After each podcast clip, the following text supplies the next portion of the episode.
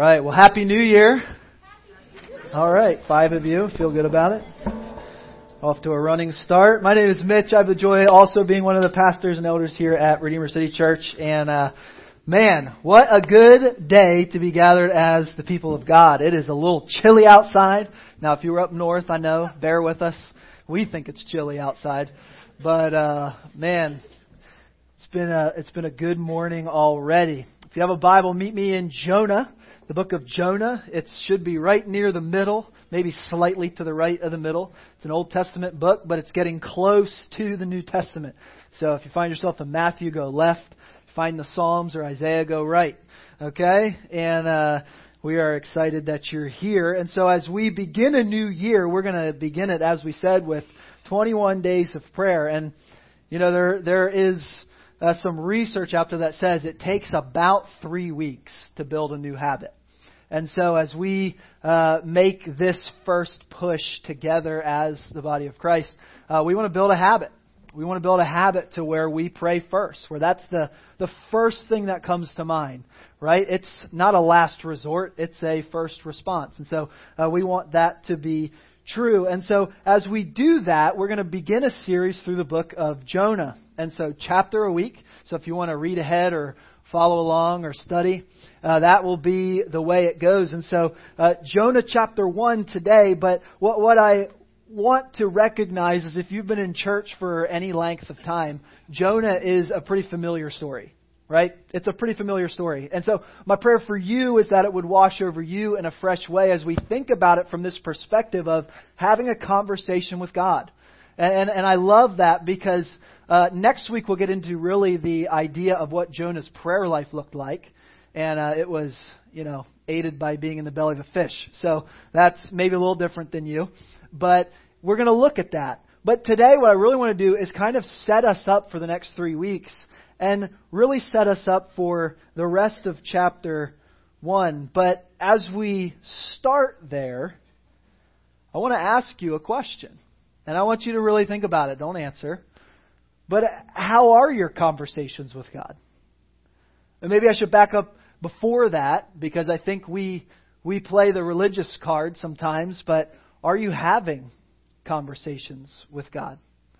You know, one of the things that I love about a new year um, is this idea that you get a fresh start. You know, it's true that this is a new year, but you are the same you, right? So you you may you may make resolutions and you may set goals, and I think you should. I'm setting some. But what shouldn't be glossed over is what the gospel just clearly presents to us is that you are you and you're a sinner. And because of that, there is actually good news. When I, when I get a real perspective, a right perspective of me, I can at that point then look up to Jesus and begin to do some of those things that I wish and want to do. But without that perspective, I'm not going to. And so, uh, as you think about that, I, I think we're prone to get religious with our prayer life. And I want to call us to both sides of that. I, I want to encourage you to build that habit over the next three weeks. But I also want to encourage you to be in a real relationship. Right? To be in a real relationship with God. And Jonah gives us an incredible picture of that because he is in conversation with God, and God's going to go first today, but it is, in fact, pretty raw and pretty honest. And Jonah's going to do some things that, honestly, you and I would do as well. But in the midst of that, there is this thread of hope that runs through Jonah. That's really important for us. But, but before we dive into the text, there's a few things that we should actually consider about the book of Jonah before we really unpack it. Uh, first, there's a guy who gets swallowed by a fish right? I mean, let's just state the obvious. We we do the we do story time when we're when we're growing up, and if you were like me and you grew up in church, I, mean, I might have been born at church. I can't confirm. I don't remember, but If not, I was there shortly after. And uh, I just kind of grew up in church, and I mean, down to the point. I, this I don't tell a lot of people this, so you're lucky today. Uh, when I was in sixth grade, I, I took up the tuba, and uh, notice you haven't seen one up here ever. And don't ask, because it's not going to happen. All right? Kevin has tried. Ben may have tried to twist my arm, but not happening. but I remember playing this song about Jonah right? Because I was the tuba, right? And I was like, I was supposed to be the fish with the musical, right? Like, boom, boom, boom. Like, here comes the fish, boom, right? And like, so we we kind of get the story, right? We get the story, but if you really think about it, that can cause some some problems for you as you read the text, right? Because this guy gets thrown overboard and swallowed by a fish. And then he lives. Right? And so we, we should think about that because how you respond to that will greatly affect the way that you think about and apply this text that God gave us to your life. And so as you think about that, what I, what I want to suggest is that if you're able to ex- accept the existence of God and the resurrection of Jesus, which is a greater miracle, then really accepting this story literally, uh, really there's nothing difficult about that. Now, maybe you're in the place where you just, there's a, a, a thread of skepticism in our culture that would say all miracles are, are in fact not true. And I would just lay out there, we don't have time to unpack all of that, but if you want to buy me coffee, I would love to uh, do that with you and unpack those things, but I would just lay out there that that assumption is just that. It's an assumption that cannot be proven. And so while, while you sit with that, I would encourage you to pray through that even as we get started in this text. But an assertion that can't be proven isn't something that you should hang on to all that tightly. And the second reason for that is because the fish has very little to do with the story. so if I could say it to you this way, don't get too caught up on the Old Testament version of Uber, okay? Third, so I'll catch up to you in a minute. Third, the narrative in Jonah can be broken into two parts, and I want you to think about it this way. So the first two chapters are one side of it, and then the second two chapters are, are the other side of it. But they tell Jonah and paint Jonah in the same light in two different settings. Okay? As a staunch religious believer, and how he regards and relates to people who are different than him. And that's really important for us to notice because we live in a culture that these are very relevant things. And as you are called by God to step across the street and into the workplace and into the culture and be a light in the dark, salt and light that Matthew calls us to be, these are very real things. Because uh, as Jonah does that, we're also going to learn a lot about God. We're going to learn a lot about who He is and how He loves and works in the world. We'll gain insight into Jonah's uh, and God's look at people, we'll see that God has an opposition to toxic nationalism and racism and how God puts us on mission in the world. We're going to see those things in this text. But these truths will definitely make us better peacemakers and better uh, people of reconciliation, both biblical and needed in a world full of idolatry, in a church full of idolatry. We can be real about those things, we can be honest about those things. But to fully grasp these lessons for our social good, hang with me. I want this to be something that is on the front of your mind as we go into the story to really grasp it for our social good, we have to recognize that the main teaching of the book of Jonah is theological, not sociological. Does that make sense? That, that it's, it's not first about those things that we see on the surface. It's first about God and how He works in the world. It's theological. Our vision has to go up before it can go out. And that's incredibly important here because the main thing that Jonah struggles with in this book of the Bible is he cannot reconcile how God can be both just and merciful. What do we struggle with in our own culture in our own day and age? God, how can these things exist in the world if you are really powerful and sovereign? If you're really in control, why do things like human trafficking exist? And yet, God is going to go to the very people who are doing those things in this text and give them mercy. And frankly, Jonah doesn't like it. Even in our own culture, I, I don't want to spend time here, but uh, no doubt you saw on the news that our own country stepped into another one and people died. And that should at least cause us a theological conundrum in our own soul. Because every human being is made in the image of God. And yet there's evil. And God clearly deals with evil in Scripture. And so this is the thing that, this is the place that Jonah is sitting and wrestling just like you are. He's going to ask the same questions, and hopefully we're going to be able to see through Jonah uh, and through his conversations with God a really good perspective on what God's doing in the world. And what I love about this particular book of the Bible is that the answer doesn't come to you through the book of Jonah. Jonah doesn't get a good answer. You're going to see Jonah go through the highs and lows of life in a real, very real city and a very real call from God, and he's not going to get a full answer. He's not going to get a full answer. And sometimes you and I, we don't get a full answer, but we're going to land in a, a good place today. But that's important because what God does in the book of Jonah is he takes a sinner, just like you and me, and sends him to other undeserving sinners with a message of grace.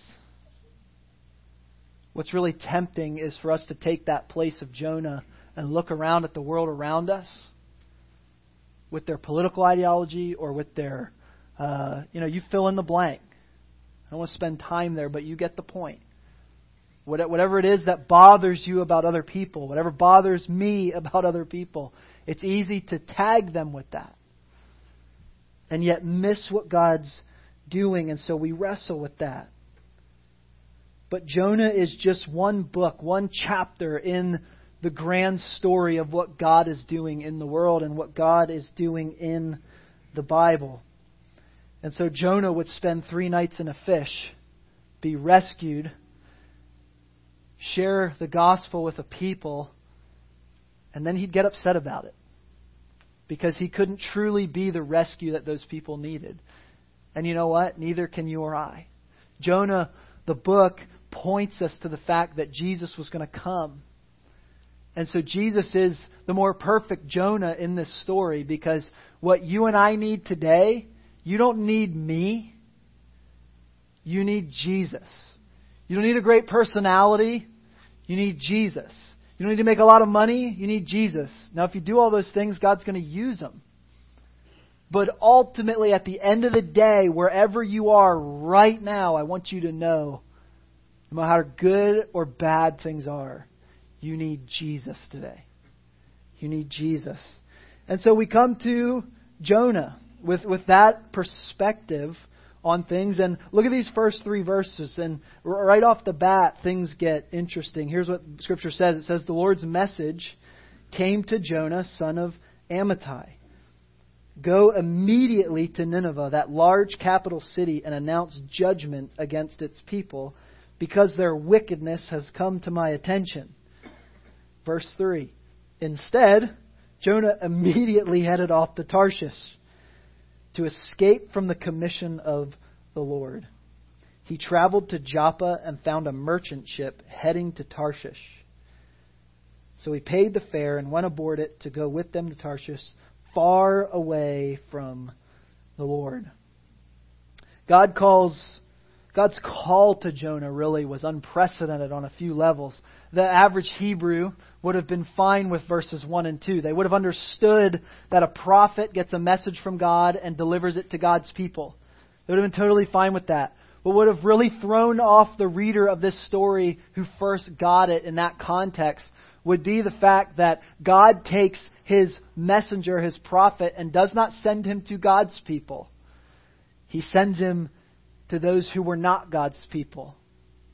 And now God spoke to other uh, places through his people, but never quite so specifically as he did through Jonah. You know, if we were to look look through Scripture, you see Daniel, and you see other places. You even see God using uh, ungodly nations to carry out His message and judgment. But this is really the first time in Scripture where we see God come to His prophet with a message for people who were not His own. And so for, for those readers, they, they would have been confronted, and Jonah especially would have been confronted with who God really is at this point because he would have had a lot of assumptions and he would have had a large foundation painted of who God is, and you probably do too. The way you were brought up, what your experience has been recently, these are things that shape our view of who God is and how He works. And Jonah was going to be in that place.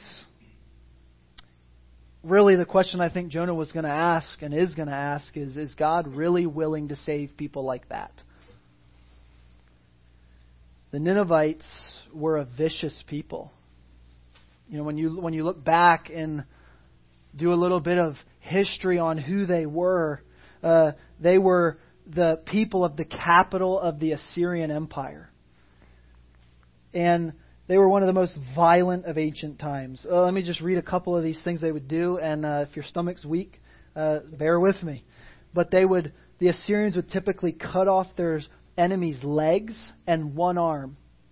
And as they were bleeding and dying, they would walk by their enemies and shake their hand and greet them as they died.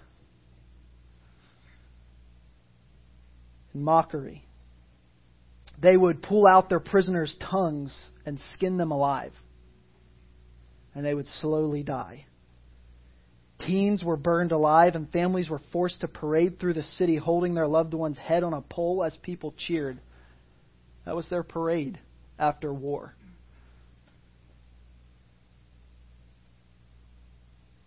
The Assyrian Empire really, in that time, put terrorism on the map.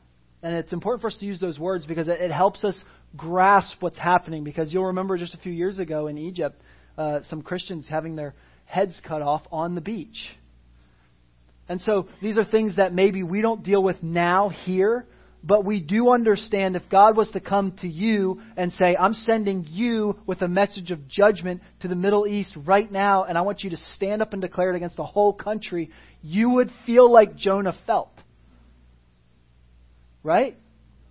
Because God was going to come to you and you were going to look around at the situation that you had and say, but things are pretty good here. I mean, I'm with godly people and we've got a good church and yet God comes to Jonah and says, I want you to go there. And Jonah's like, not a chance. Not a chance.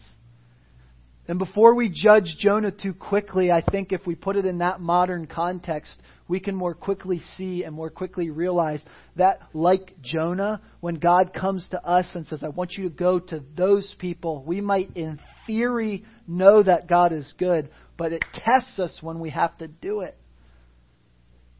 And unfortunately, we don't even have to go that far, right, to the Middle East. Like for a lot of us, there, there's a people group, right? Who's the Assyrians for you today? Who's the Assyrians in your mind? And I don't want to push too many buttons, but I kind of do. Because every one of us, we have an Assyrian that we see in this world. For some of us, they're right across the street. For some of us, it's the rich folk. For some of us, it's the poor folk. For some of us, it's people who don't look like us. For others of us, it's people who don't vote like us. And, and these certain things cloud what God is doing in your life and in our city. And we have to get real and we have to be honest with each other and with what God is doing because if we won't, we end up where Jonah ends up. Maybe you are where Jonah is, running the other way. Not a chance, God. Not a chance. These Ninevites were a very real fear for Jonah, and in fact, just a little bit later in 722 BC, they would invade Israel, and they would take over the capital city of Samaria, the northern kingdom, and that would come home for them. That terrorism would come home. And so, well, I love the way Tim Keller puts it in, in his book on Jonah, and he says, It was this nation. Think about it. It was this nation that was going to be the object of God's missionary outreach. And Jonah had a problem with that. Jonah had a problem with that. So then what happens? Look at verse 4. Look at verse 4. It says, But the Lord hurled a powerful wind on the sea. Such a violent tempest arose on the sea that the ship threatened to break up. So Jonah runs. He gets on this merchant ship, and they take off from Joppa, headed to Tarshish. And Jonah's there, and, and this massive storm comes. Verse 5 The sailors were so afraid that each cried out to his own God, and they flung the ship's cargo overboard to make the ship lighter. And then look at this. Jonah, meanwhile, had gone down into the hold below the deck and had lain down, and he was sound asleep. you ever, if you've ever been on a cruise boat, which are way larger than merchant vessels of that time period, and the winds start to go, and, and enough enough of a sea starts to go, and even that massive ship, you can feel it moving, right? And it's hard to sleep. And if you don't have meds, good luck, right? If you have your kids on board, it's a real problem. Stuff flying. But this is Jonah, sound asleep in the bottom of the boat. Verse 6 The ship's captain approached him and said, What are you doing? what are you doing asleep? Get up, cry out to your God. Perhaps your God might take notice of us, so that we might not die. The sailors said to one another, Come on, let's cast lots to find out whose fault this is, and this disaster has overtaken us. So they cast lots, and Jonah was singled out. I love that. Verse 8 They said to him, Tell us whose fault this is, and this disaster that has overtaken us. What's your occupation? Where do you come from? What's your country? And who are your people? Verse 9 He said to them, I am a Hebrew, and I worship the Lord, the God of heaven who made the sea and the dry land. Hearing this, the men became even more afraid and said to him, What have you done? The men said this because they knew that he was trying to escape from the Lord because he had previously told them. Because the storm was growing worse and worse, they said to him, What should we do to you so that the sea will calm down for us? He said to them, Pick me up and throw me into the sea and the sea will calm down for you, because I know it's my fault you are in this severe storm. And I like their response in verse 13, because honestly, Jonah uh, deserved to be thrown into the sea, and he deserved to die, but it was also kind of a cop out for Jonah, wasn't it? It was pretty selfish, right? Because he should repent, and he should go back to Joppa, and he should go the other way and do what God asked him to do. So even in this moment, while Jonah is uh, telling these guys it's my fault, he's owning that, he still doesn't want to do what God called him to do. And so they instead, verse 13, try to row back to land, but they were not able to because the storm kept growing worse and worse. So they cried out to the Lord, Oh, please, Lord, don't let us die on account of this man. Don't hold us guilty of shedding innocent blood.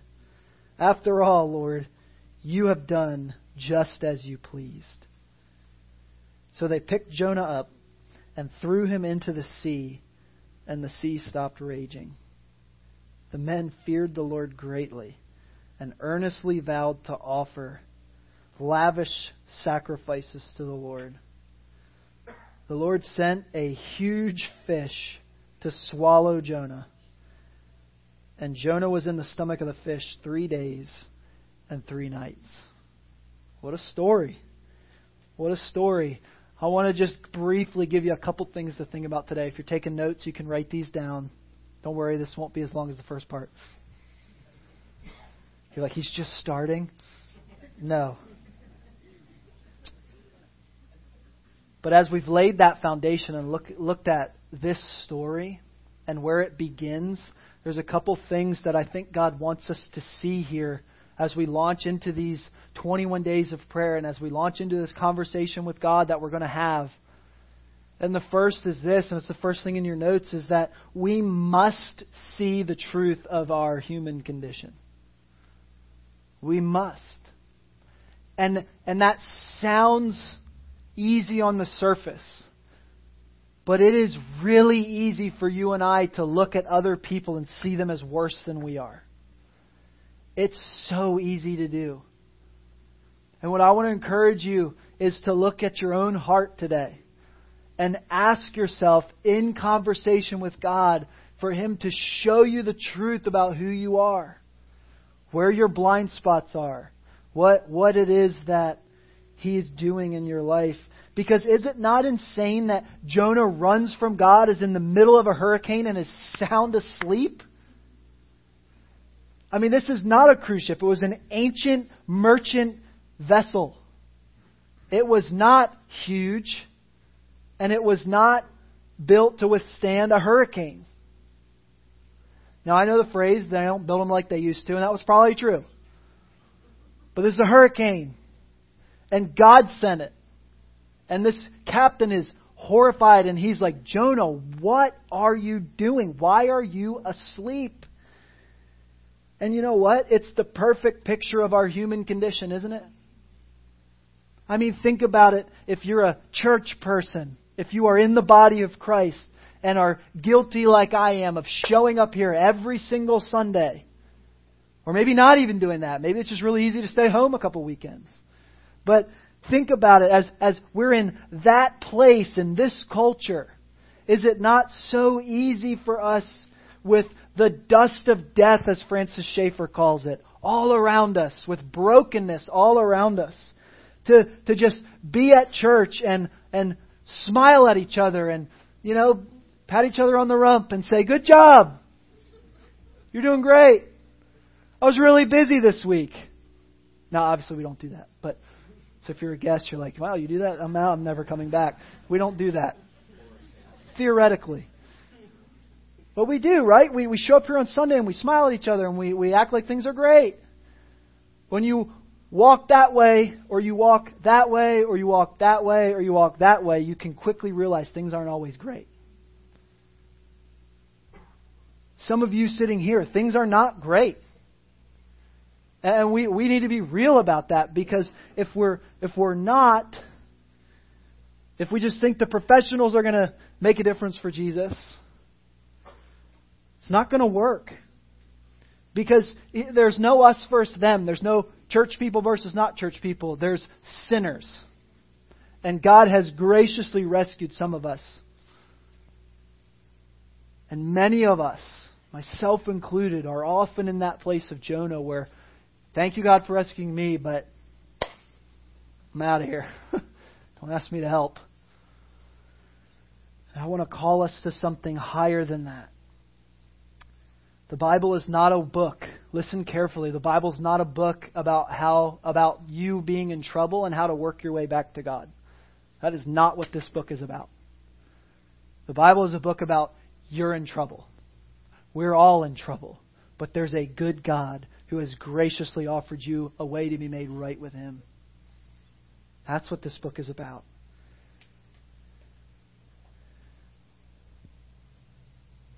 So, we have to see our human condition. We have to be willing to look at that. Maybe you don't even believe in God today. You need to be willing to look at that and ask yourself why and entertain the reasons why and walk that road and do the work, the hard work to figure out if that's real or if that's just a cop out for something that was put in your heart that you know is true. Because there are good answers to your questions.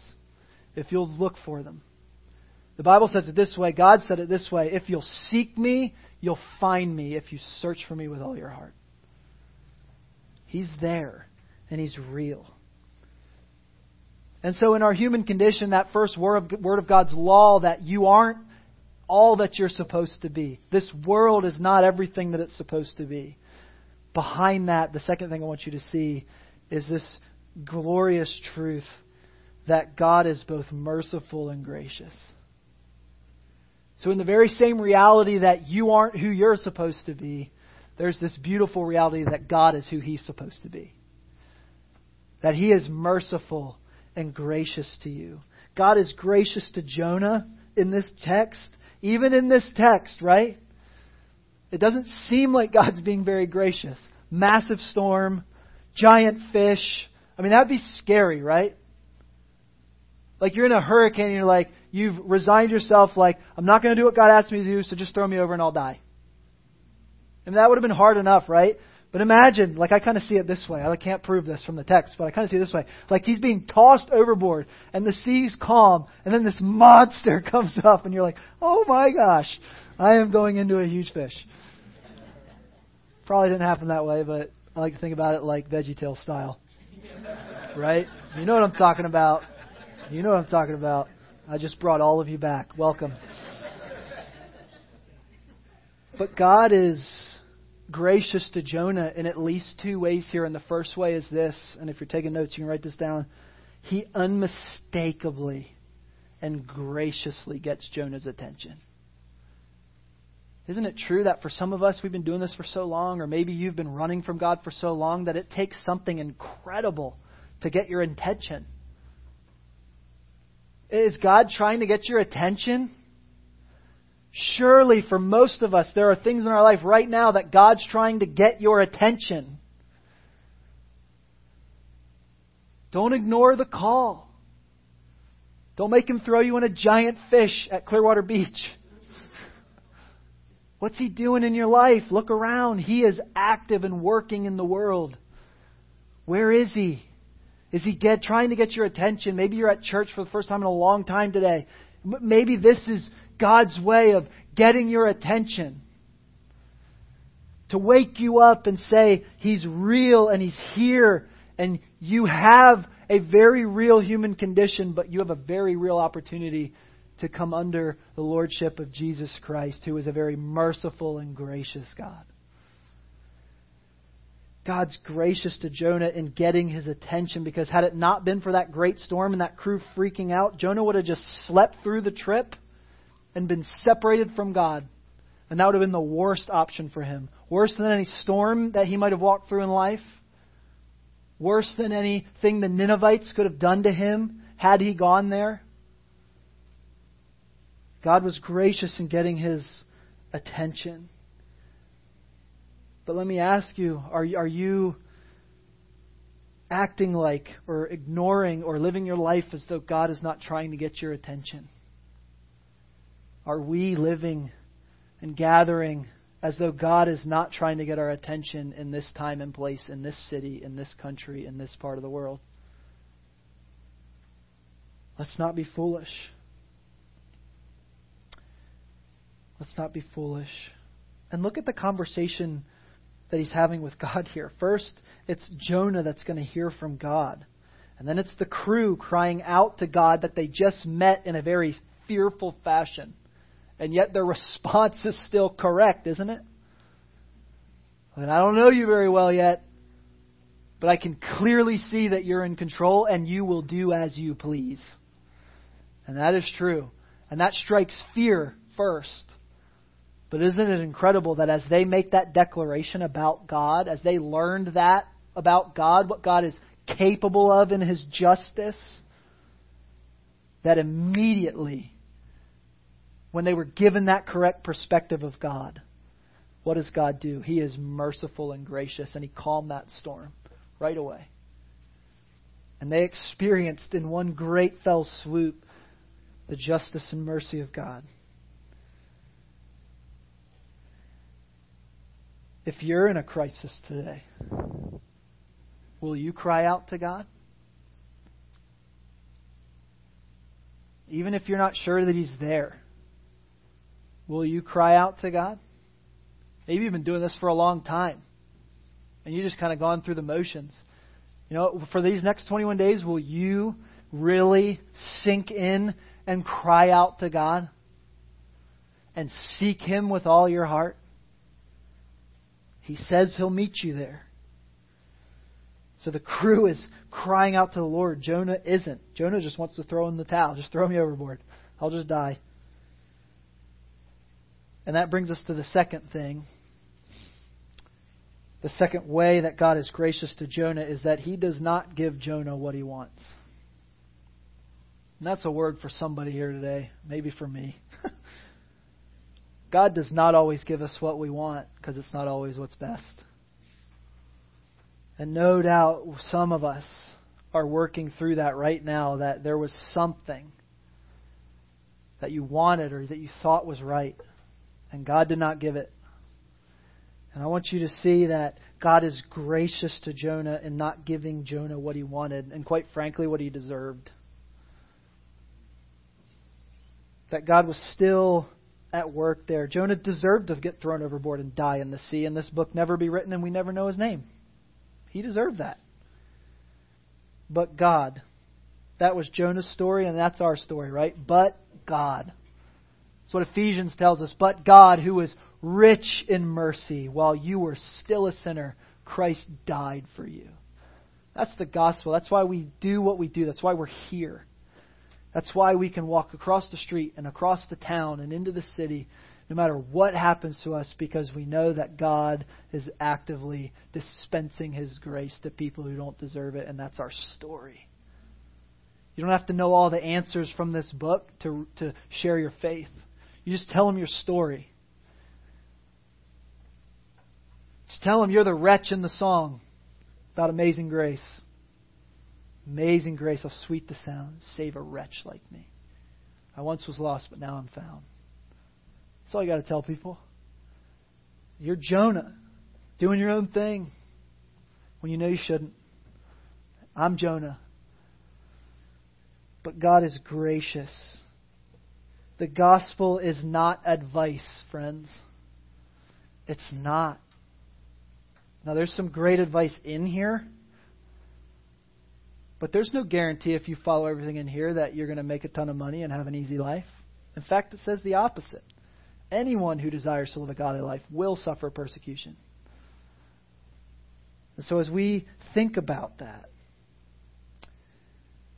God may be asking you to come back to Him, to draw back to Himself.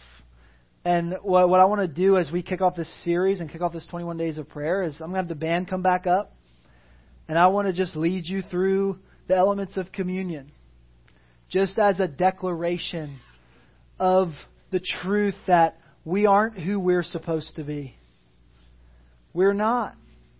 Even on our best days, there's selfishness, there's other things at play. And yet, God is who He is supposed to be. You know, as we think about prayer and as we think about coming boldly uh, in prayer to God, the Bible says this in Hebrews chapter 4. Gives us permission to do that, right? Gives us permission in Hebrews 4. It says this Let us, collectively, all of us, let us come boldly to the throne of grace. Make no mistake, it's a throne. And God sits on the throne and He does as He pleases, just like those sailors figured out. That's true. He is a just God, and He will make all things right. But He's also a gracious God. It's a throne of grace. And I love this. And this is just what I want to encourage you with today. That as you come boldly to the throne of grace over these next 21 days, as you do right now as we gather and take communion, that this is true as well. That we can obtain mercy and find grace to help us in our time of need. Amen.